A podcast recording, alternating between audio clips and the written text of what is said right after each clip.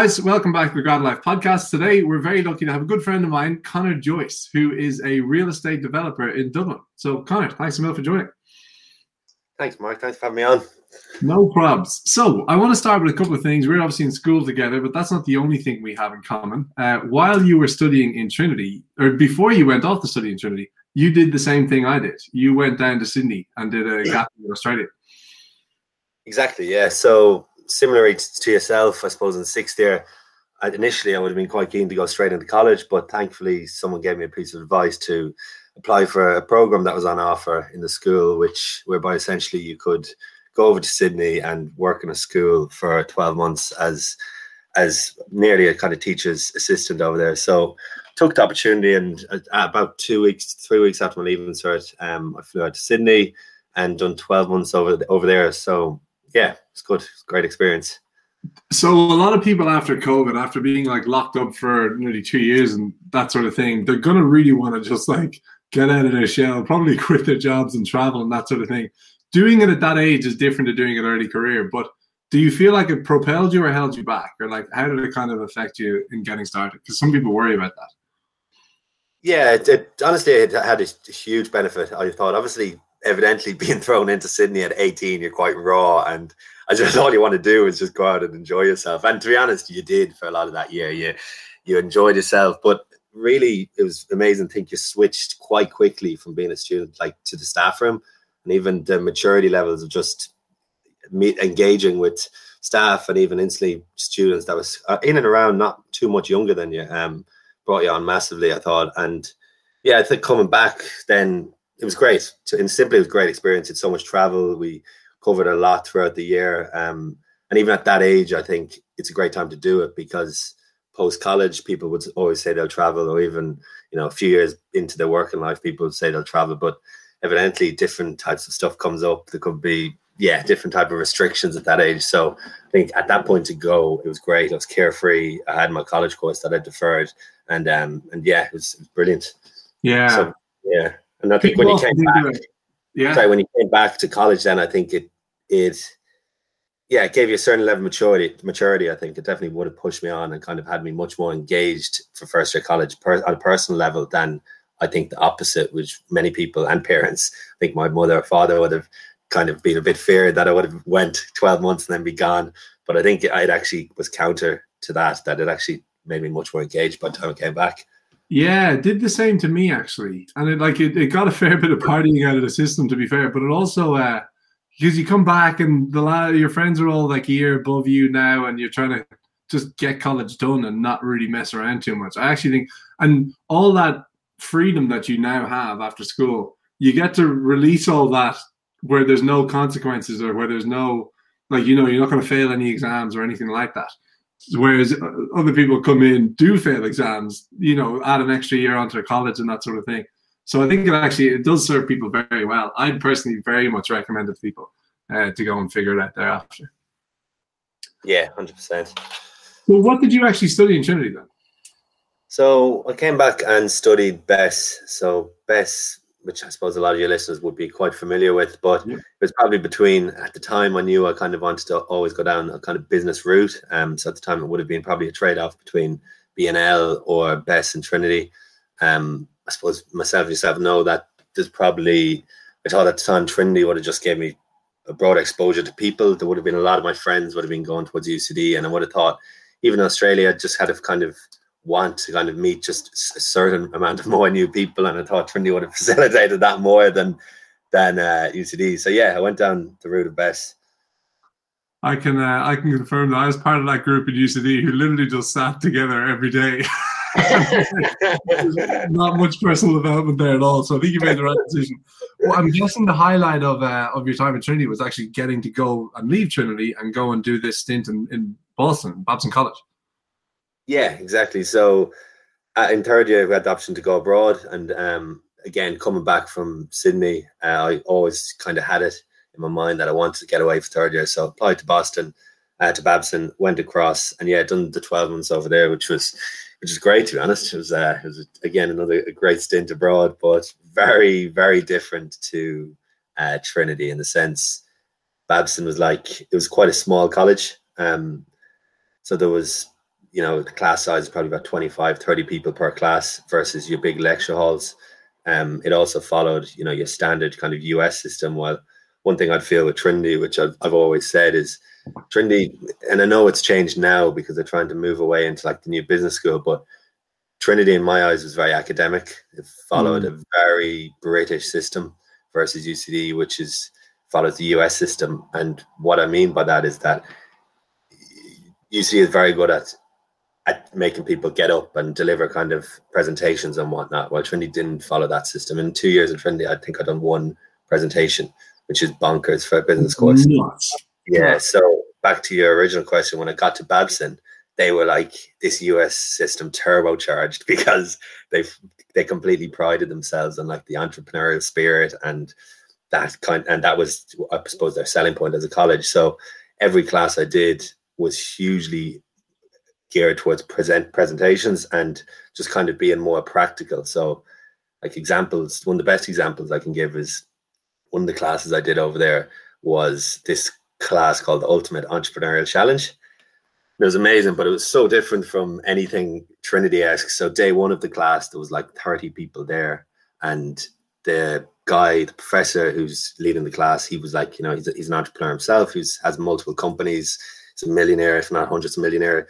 Um, and he stands up, and the first thing he does is he goes, right, who wants to be C- CEO of of each of the groups? And you know, you have these Americans who shoot their hands up, and he goes, right, come down here. And the whole premise of the class, I suppose, to backdate it, is day one you pick your teams, and the rest of the weeks for the whole semester, he sets out a case study and he says what he sets out a case study for a company and he brings it to a certain point and then he goes what do you do now and he kind of each each team would have to go away come up with their own presentation about what's the next steps. And then the week later each team would come back and present their findings. And he would tell you if that it, it, would always be based on a real case study. And he'd tell you if it if it worked or if it didn't. And even in some weeks they would have had the actual business owner who would have might have been an ex Babson student come in and talk through the problem themselves about what actually happened versus mm-hmm. what you presented. But sorry back to my point. On day one in that course, he would have got the CEOs, he called them, but just group leaders. They would have come up and presented themselves. And like, you know, Americans, they just love to talk about themselves. They're so well mm. presented, which is an amazing thing. And then everyone would have had to get up, like you're back in like a schoolyard in school, get up and pitch yourself to these people you've never met. And then everyone would have just picked their teams, and that would have been day one. And it was just constant. And every class over there was just constant presentations and and that respect. So on an academic point, it was great and that for me it just really opened my eyes to how the americans go about it in that way and and definitely helped me hugely in that which was good um and then obviously on the social side it was America's pretty good crack, man. Yeah, pretty fun. so, if, if, Sydney matured you, what did uh, what did America do? Good question. Um, Aged you. yeah, yeah. um, no, you know what? It, probably just gave me more confidence because I genuinely, when I first arrived in there, like even any of the classes I did, I was just like, oh my god, these guys are so smart. Like because yeah. you know, it's it flipped from being in a lecture hall in Trinity where a, a lecturer would have asked a question and everyone's just like, oh, no one's saying a word. You know, like no one's no one no one is coming out with anything versus it was like some nearly like you were in school where they were just hands were whipping up and they had such articulate answers to everything that was asked but then when it came down to, I suppose, the actual test or you know the detail of it, they were, you know, I wouldn't say they were they were just like us all, like quite. They're fine. They weren't as as ridiculous. So in some respect, it just showed me the power of being able to present and kind of put that foot forward. So yeah, it highlighted that, and I think that's quite clear with Americans. They are very good at that. Yeah, it's funny, but I used to ask on this uh, what people's biggest regret of college was, and I remember thinking, I think like 20 of the first 30 answers was uh, or were, I wish I did a year abroad or six months abroad or semester abroad or whatever it is. It's a huge, huge thing to do. So um, I think you're you're pretty lucky to have gotten to do that. And obviously you worked for it as well. So when you got back, uh, finished up BESS, decided to go into KPMG then. Um, and we've had a partnership with KPMG, so we've kind of talked about a few of their roles, but you're in the restructuring team. Why did you choose that team and what does that team actually do? Yeah, so I would have actually came back from the states and applied for deal advisory, which essentially covers restructuring, corporate finance, and transaction services. And then in that summer, I would got placed into restructuring as an intern, um, and went through the summer there as an intern, and then got offered the full time role for when I was finishing college. So that probably, yeah, pushed me through to accept the role. I enjoyed at the time, um, and I accepted when I finished. Uh, and I think what it does in restructuring context, funnily within KPMG, there's nearly like a bit of a joke in terms of what what what what do you actually do because a lot it encompasses a lot. Like I suppose the variety is is huge and different aspects can get pulled into it. But in a nutshell, it's bread and butter is insolvency and insolvency by the means of receiverships and liquidations. So that's essentially when a company runs into trouble. Um, yeah, when a company runs into trouble, a bank or a, a, creditor essentially who's owed money will obviously look to get their money back and then they will have to appoint a receiver or a liquidator to essentially try and get their money back for them um, the difference between receivership and liquidation is the receivership is typically an appointment on an asset so it could be charged against a property while a liquidation would be a full wind down of a company like the company yeah, okay. so that that is that's probably the, the, the main component of the restructuring department, but obviously restructuring by its nature is quite cyclical. So it changes if, you know, in the bad times, it would have been a lot busier than probably 2016 when the economy was at its height, which is just by the nature of it. So other things, there's different elements that come into it as well. Then there might be, there's a bit of advisory work. So other kind of reports that you might have to do is if if a bank is again if they're worried potentially about a customer that they've lent to they might get the restructuring department to do what we call an independent business review which would be a kind of a full diagnostic of the company in terms of how they're actually performing and how's the cash flows um, performing. And again it's just kind of nearly a check on a, on a company. So that yeah. would be more around the cash flow work that will be done so what you just described there sounds more to me like destructuring, restructuring. you're, winding the whole thing up and closing the doors. yeah, is there a difference? Like, is there? are there any scenarios where you do restructure and keep the thing alive, or is it really just like shut? Uh, yeah, there would be. Sorry, an examinership obviously would be gotcha. where, yeah, an examinership would, but again, they'd be quite suppose within my term in there, they would have been quite rare that we would have actually got them. But the examinership is essentially whereby you, yeah, restructure the debts and the company kind of moves on. So it'd be a grace period um, where an examiner is appointed and they do what's called a scheme for arrangement, which is essentially they kind of lay out how the restructure of the debts will be better than a full wind down and the creditors will do better from it rather than actually kind of wiping the company clean. So that yeah. would be a, a positive outlook. what, what would the split be? Like out of 10 jobs how many are winding down and how many are trying to revive? Definitely more towards winding down winding i would say. down. well yeah, i guess like you guys are kind of like last chance saloon kind of thing. So but it's it's by default when you're brought in it's probably not looking too good uh, if they couldn't salvage it themselves so that that kind of makes sense. And then, is there any element of that role that's particularly like attractive or that people really enjoy uh, getting their teeth into? Um. Yeah, I, think I think from no, I do think you do get good variety. And again, I from my my my, my point of my point of view, like you like you would obviously again an insight into different types of businesses so you do have to go in and understand them and i suppose understand how they work but so there is different, and again, it by the nature of yeah, just being appointed over different assets. But so there is a variety in that sense. But um, yeah, yes, I think that that's that's that's a good good element of yeah. it. It's it's a very good education for people looking to go into private equity, right? Yeah, and again, it, it kind of in some respects it's not as structured, so it kind of depends on what you get handed. So obviously, you know, any type of business could come into it. So on a personal point of view, I had a lot of property assets that were left over um, that were kind of still winding down. So in many respects, nearly like an asset management role for me in, in terms of mm. I had different types of properties. I had land down in like Tipperary, Cork, Limerick, and the remit of it was essentially just to work through the process of trying to sell the land for the bank. Um, and again, that would be like liaising with sales agents and getting the value on the land. Um, if we were going to sell the land, dealing with the legals. So you get you do, you do get good like wide commercial experience there where you, you've you're dealing with the full kind of breadth of providers. But that would have been yeah more asset management style in, in yeah. many ways. That's really cool. And do you get are they giving you good responsibility there, or would you need to go somewhere smaller to get that kind of level of responsibility?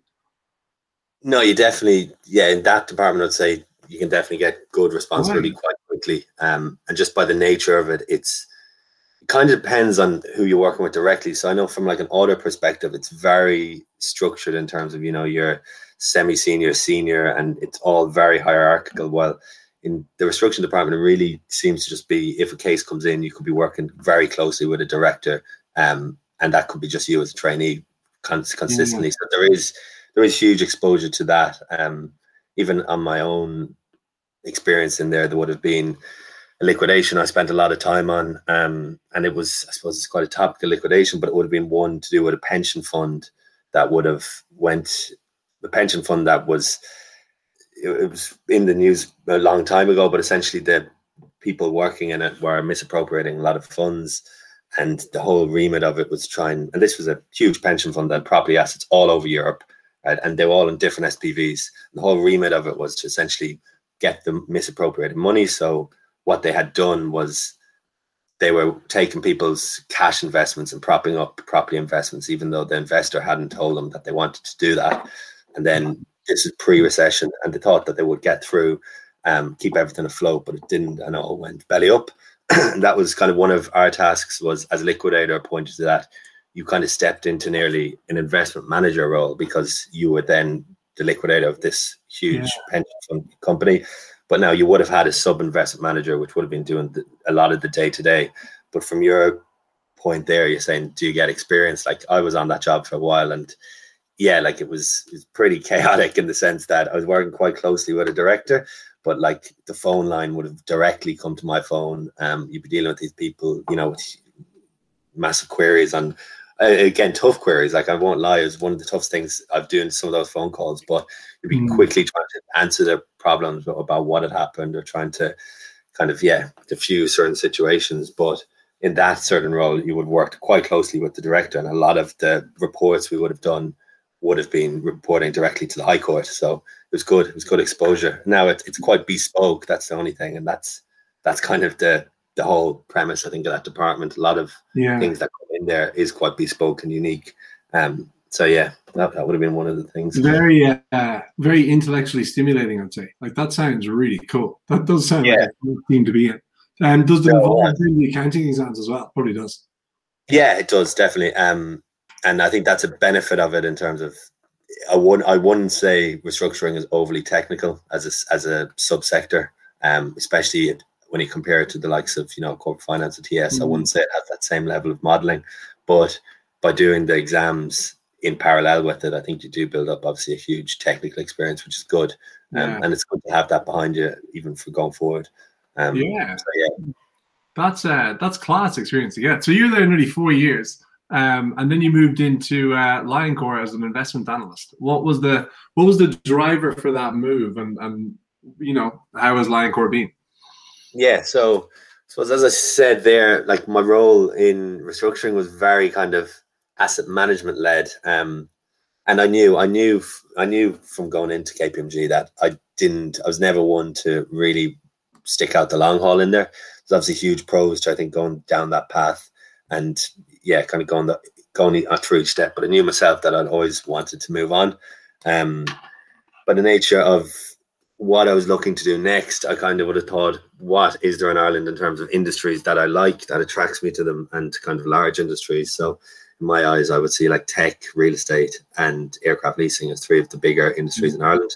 From personal point of view, real estate's always attracted me. Um, there's yeah, again a, a family history within it, and plus within KPMG, I had exposure to it. So I thought it was kind of a natural progression. So Thought at that stage, I looked, went through a recruiter. Um, this was quite early. I think it was probably January and I was finishing in April of that year. So I, I was quick to realize that I wanted to kind of move on and got went through a recruiter and they, they kind of again offered up the potential of Lioncor and the opportunity to join there. So yeah, so it's good. It kind of an investment analyst role is different to what I've been in. So, like as I said, in certain sites I would have sold in KPMG, there was one we actually we actually sold to Lioncor that is now in my current job. Um, Hmm.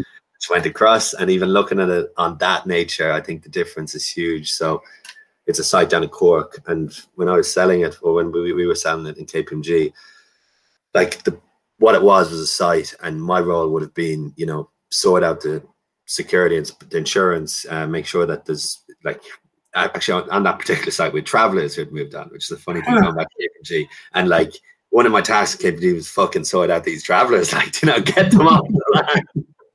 so, like you did not think. Yeah, and again, touching back on that, like KPMG was dealing with, you know, one one different site, sewage pump had leaked, and we were being sued by the adjacent landowner, and we were in a legal office in Mason Hayes with my boss for a whole day talking about how we were going to win this case about leaked sewage. Like I was like, what the like down in Tipperary opening manholes, thinking the sewage cannot possibly go in here. So like when I sort of restructuring was was hilarious. Uh, it, it like good crack. You've seen a lot and definitely commercially learned a lot because things like that you just won't get again. But flipping back to sorry, my new role, um, I sold that so you sold that side in, in Cork and you're dealing with things like that. And in terms of a future like forward looking perspective, you're going to the sales agent and they were just giving you a price, right? They'd say that land's worth two million, sell it for two million, and we'd say, Yeah, right, okay, that's the value. We'd sell it for two million, we'd do a report back to the bank and we'd have our expenses we've incurred and we'd have our sales price and that's it done. So that would have been KPMG. Flipping across to the new role, what would happen in the new role is we would have bought that side at 2.5 and then we would have had engaged you know an, an architect to do maybe a feasibility study versus what we potentially think we can get in terms of the mix of units um, the sizing of the units and then we'd look at the market down there in terms of how many houses we can think, think can think it can take a year versus what the sales prices is and we'd project everything going forward so we'd project our cash flows and we'd pull out a return so for me that's what attracted me like the ability to look forward and to kind of Mm. manipulate figures to get a get a return perspective um so yeah in a nutshell that flip from to the investment world attracted me What what direction are we headed in here? Like when you leave something like a restructuring in KPMG, you go into a Lioncor. You're what are you trying to move towards? Having principal or a carry or an, a stake in the, in the investment is that that's the kind of broad direction, is it? Or moving closer? Yeah, moving closer to the deal. Same thing, I guess. Yeah, yeah. I suppose in terms of what I was trying to achieve, it's firstly just understanding how it all works, um, which I think I've got a greater understanding in the past twelve months, and in terms of each step, and then the greater goal, yeah, understanding how it all works, the ability to identify a, a deal or i.e. a site, and then in the long term, yeah, you'd like to think that you get a proportion, or you, there is potential maybe down the line to get, yeah, some type of sh- share in, in a deal. Yeah. Um, again, to be honest, I'm not privy to that at the minute, just in terms of my level that I, that I came in at. But um, that would be kind of an aim for a lot of people to just build out a skill set. And it's it's like any industry, really, isn't it? Like if you build out a skill set and an ability, and it takes a good few years to to do that. Um, even my my level now takes you know a long time until essentially prove your worth at a certain level. If you have enough worth and ability, you could probably you can negotiate, I suppose, more of a better deal on that front. Yeah, it's funny. I asked because uh, the way grad life works, it kind of it, this will land in the ears of pretty much any student who's interested in this sort of stuff, and so for them to know the path and like the general kind of arc, I think is very useful. You mentioned it a minute ago, and when you mentioned it, I was kind of thinking, I am a bit surprised you didn't end up doing aircraft leasing because that is the kind of like hot and sexy thing in in Ireland, I, from my opinion, to be doing. Um, at least it always seemed that way from the outside to me, but you didn't and you went into property and now you're on that path. So what i'm thinking is how funny it is that like had you gone into a different team in kpmg you could have been on a whole other kind of trajectory. Like it's it's almost quite fickle at the start in terms of which way you go uh, at the very start will determine your trajectory and then over time those destinations are, are very very different. Definitely, oh, 100 percent. Yeah, like even even in that sense, like for me to get that slight property exposure in the restructuring department, albeit not directly applicable to the latest role, but it's something to lean on to kind of go in for the interview, do you know? Yeah. Um, but yeah, it, it, it it's funny like how I think people kind of land in things certain, in certain times, and then it just propels their future kind of trajectory. It's, yeah, it's so weird. Like I've ended up in a data pipelining company, like totally random, and like I'm probably to be working around data pipelines for quite a while. It's a weird, it's a weird kind of thing that just happens. Do you so obviously like people here be listening and they'd be thinking Ireland had a massive property boom in the 90s and noughties. Do you think, like, what does the future of Irish property kind of look like to you? Do you think there's still as much money to be made there as there was during that time, or has it kind of flattened out as a more mature market? Uh, like, obviously, with population growth, there's going to be a lot of supply needed um, over the next, you know, decades, I guess. Yeah, um, it's yeah, I think it's I think it's clear really from even just looking at the housing market now in Ireland. Like they're saying demand is just rocketing, especially post COVID, where the reality is a lot of people have actually saved a lot of money for yeah. deposits. But it's funny, it's it's it's changing in the sense that there's what's happened currently and which we are building a lot of is apartment blocks. So there's a lot of kind of multi-family apartment blocks being built, um, probably on the premise that they think Ireland is going to move more towards that model. So obviously in the States, there is a, a lot of kind of family life and a lot of living in multi-family blocks. Well, historically Ireland would have, you know, lived in the kind of three bed semi D with the with yeah. the garden at the back.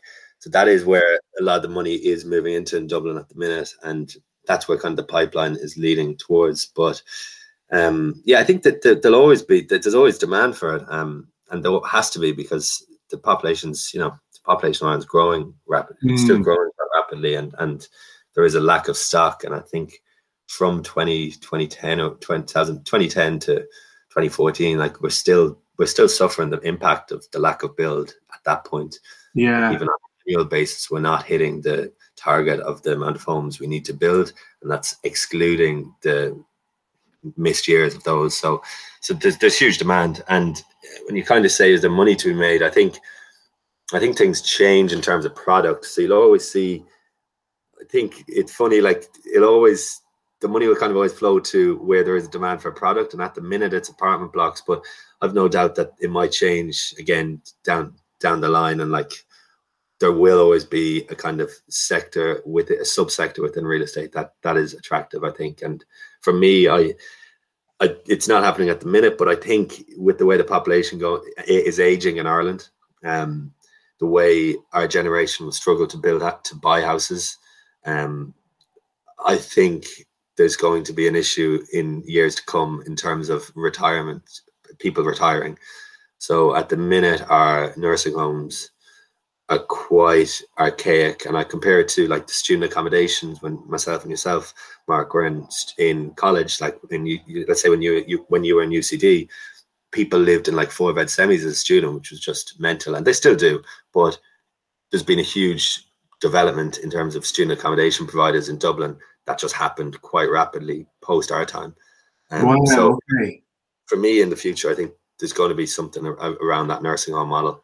It's going to be, I don't know what it's going to be exactly, but it won't be, I think, similar to what it is right now. And I think it's going to be amplified by the fact that our generation can't actually own a home. So if they don't, well, I say that widely, like obviously some people can, yeah. um, but a lot more percentage wise won't. I think what's going to happen then is we won't have the equity release, which a lot of our parents have when they need to downsize or take money off the table. A lot of people, a lot of our generation won't have that. And that's going to create serious, serious pressure, I think, down the line. And that's like you asked me, how do you think it's going to develop? I just think there's always a sector or a subsector that develops. It's just kind of being able to react to that for me is is is what you need to do. I have just learned a ton. I'm going to listen to this back. I'm good. That's very, very interesting. And I'm definitely going to be asking you for more time to run through that. Um, before I do let you go, a couple of quick things. One, any book recommendations for people? Uh, yeah, I'm a big fan of um, Gladwell. I think it's Blink or Outliers, where the 10,000 hour rule. Outliers. I just, yeah, I just yeah. think that that's, yeah, I just think that is direct, applicable, I think, in anything. Just yeah. time gets you towards an outcome. That guy's a genius. And then the Blink one is about first impressions and trusting your gut kind of thing, which makes a lot of sense as well. We called me out a couple of times. Um, a quote to live by? Um, by. And this one you will resonate with you. Two men look out through prison bars. One sees mud and the other sees stars. Oh my god! How do you remember? to be honest, to be honest, uh-huh. this was this was a quote that um we would have been told back in, in our school days, but that actually is a good quote, I think, in the sense that it, it, outlook is everything, and it's actually everything in your job, relationships, just how people perceive things. Like I think, if you just look at the good sides and a lot of things. It um, it's it's what you need to do. I think. Totally agree. I think you've actually always been very good at that. Um, to be fair as well, but it is it's key, and I'm glad they beat that into us in school so much. um, and then, other than that, the best advice you've ever been given, slash the best advice you would give these uh, these guys starting out. Um, yeah, I don't. I, I just don't know the one piece of thing that sticks in my head, like from anyone that's actually told me. Um, but for me, I would always just say balance, and that's kind of anyone I talk to that's coming to college or yeah, coming to college or at, at anything, just balance in, in everything. So whether that be just keeping kind of essentially trying to juggle everything, I think is is is a good option. Like in terms of keep just keep everything afloat, and that that's on the social side. Obviously, your exercise, whether whatever team sport you're involved in, and um, your studies. Because I just think when you're going full on and everything, it tends to feed into everything. Well, if you have too much time, it actually takes away from performance in my eyes. So it's funny you say that. Actually, it's interesting because I've always admired the way you do that. There's you and uh, probably a handful of people who do that very, very well. Do you have any advice for people on that and how they can do it? Because even for me, and when I was in college, I just like when it come up to exam time, I just went all in on exams, stopped exercising, all that stuff. Like I traditionally haven't been good at balance. I have it now, but you seem to have. You've always had it. Is there a system you're using, or? Um yeah, well, like even on that exam wise, I would definitely go if it's close to exams in college. I would have maybe I don't know, it's a, a specific, specific type of advice, but like yeah. I know I just always think like if you're in if you're in a 24 hour day, like exercise an hour of your day, if you just tell you at the end, like you just have to do it. Like if you appreciate that, that will actually stimulate your mind to get more yeah. output for your rest of your hours of your day, which it does. I think 100. percent Just it's just a non-negotiable. I think as you'd say. Yeah, um, it is key, and managing yourself in these early years is absolutely crucial as well. Yeah. Um, so I think that's actually yeah, that's very, very worthwhile advice. Um, Conor Joyce, thanks a mil. That was great. Thanks for having me, Mark. Good to chat. Absolutely.